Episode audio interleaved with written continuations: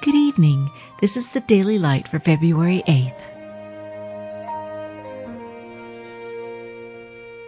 Be thou my vision, O Lord of my heart, not be all else to me, save that thou art. Thou shalt call thy walls salvation, and thy gates praise.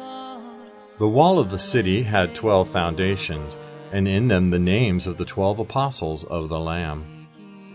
Ye are no more strangers and foreigners, but fellow citizens with the saints, and of the household of God, and are built upon the foundation of the apostles and prophets.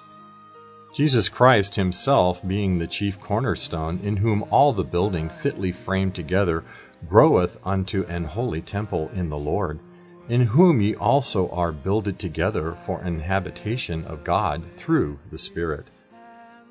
If so be ye have tasted that the Lord is gracious, to whom coming as unto a living stone, disallowed indeed of men, but chosen of God, and precious, ye also as lively stones are built up a spiritual house, and a holy priesthood to offer up spiritual sacrifices, acceptable to God by Jesus Christ.